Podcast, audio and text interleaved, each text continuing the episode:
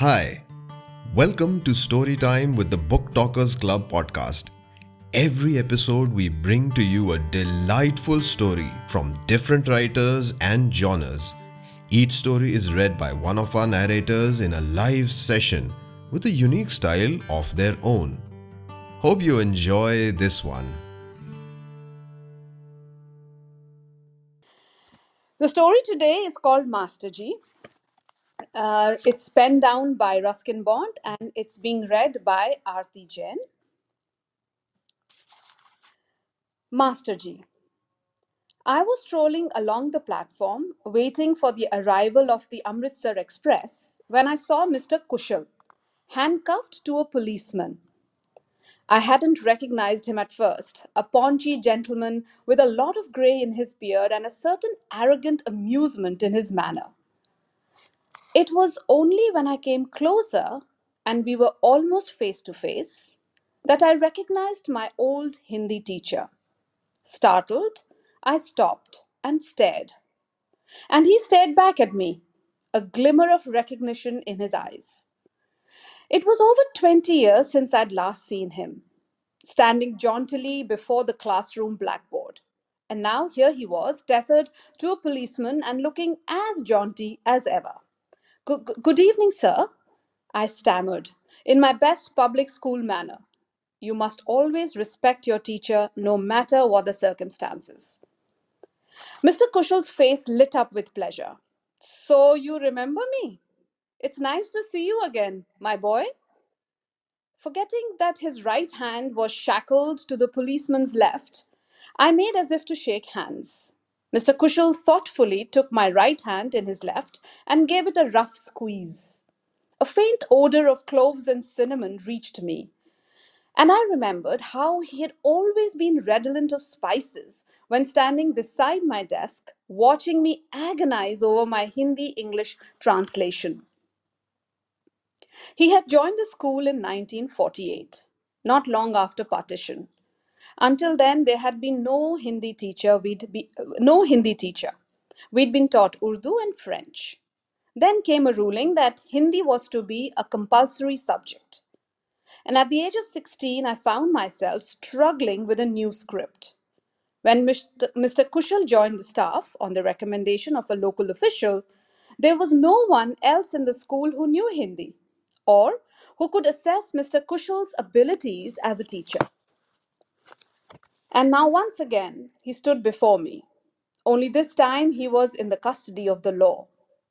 I was still recovering from the shock when the train drew in and everyone on the platform began making a rush for the compartment doors. As the policeman elbowed his way through the crowd, I kept close behind him and his charge. And as a result, I managed to get into the same third class compartment. I found a seat right opposite Mr. Kushal. He did not seem to be the least bit embarrassed by the handcuffs or by the stares of his fellow passengers. Rather, it was the policeman who looked unhappy and ill at ease. As the train got underway, I offered Mr. Kushal one of the parathas made, by, made for me by my Firozpur landlady. He accepted it with alacrity. I offered one to the constable as well. But although he looked at it with undistinguished longing, sorry, my mistake, but although he looked at it with undisguised longing, he felt duty bound to decline.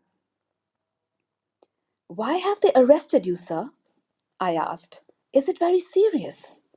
A trivial matter, said Mr. Kushal. Nothing to worry about. I shall be at liberty soon. But what did you do? Mr. Kushal leant forward. Nothing to be ashamed of, he said in a confiding tone. Even a great teacher like Socrates fell foul of the law. You mean one of your pupils made a c- complaint? And why should one of my pupils make a complaint? Mr. Kushal looked offended. They were the beneficiaries. It was for them. He noticed that I looked mystified and decided to come straight to the point.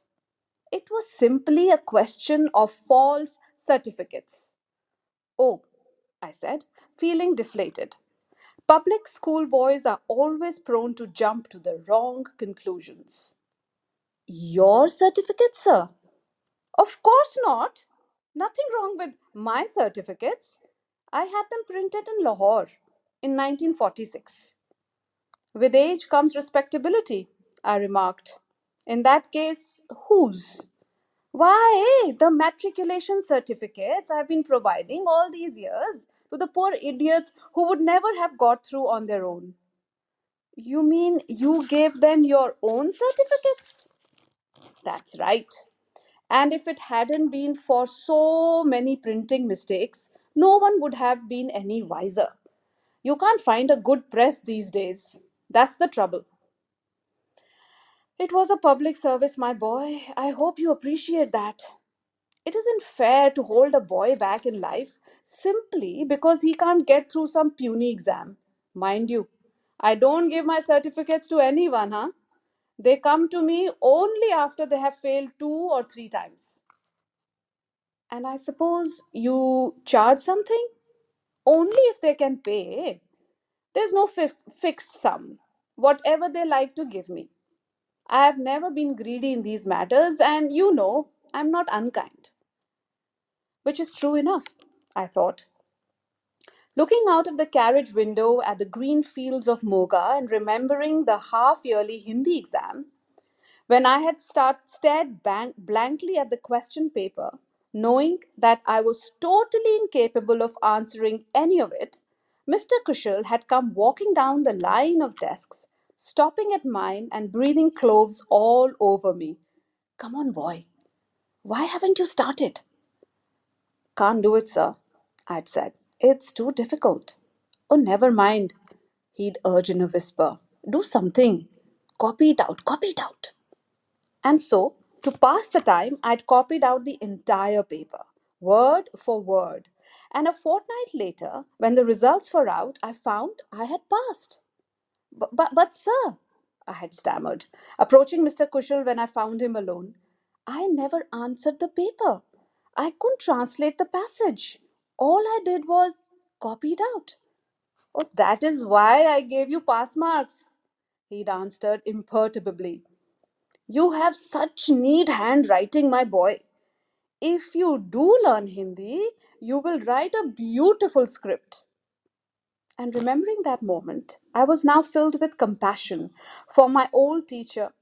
And leaning across, I placed my hand on his knee and said, Sir, if you, eh, sorry, sir, if they convict you, I hope it won't be for long. And when you come out, if you happen to be in Delhi or Firozpur, please look me up.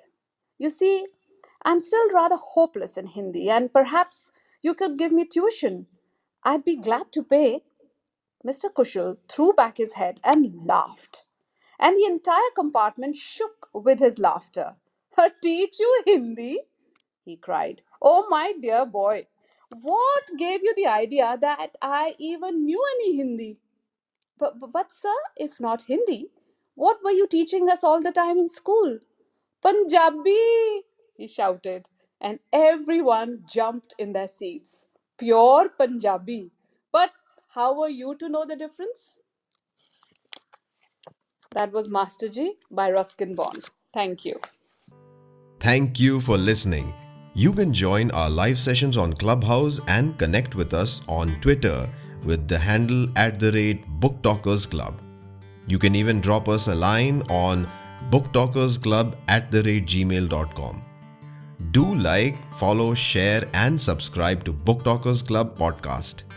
See you around soon for another episode. Have a great day.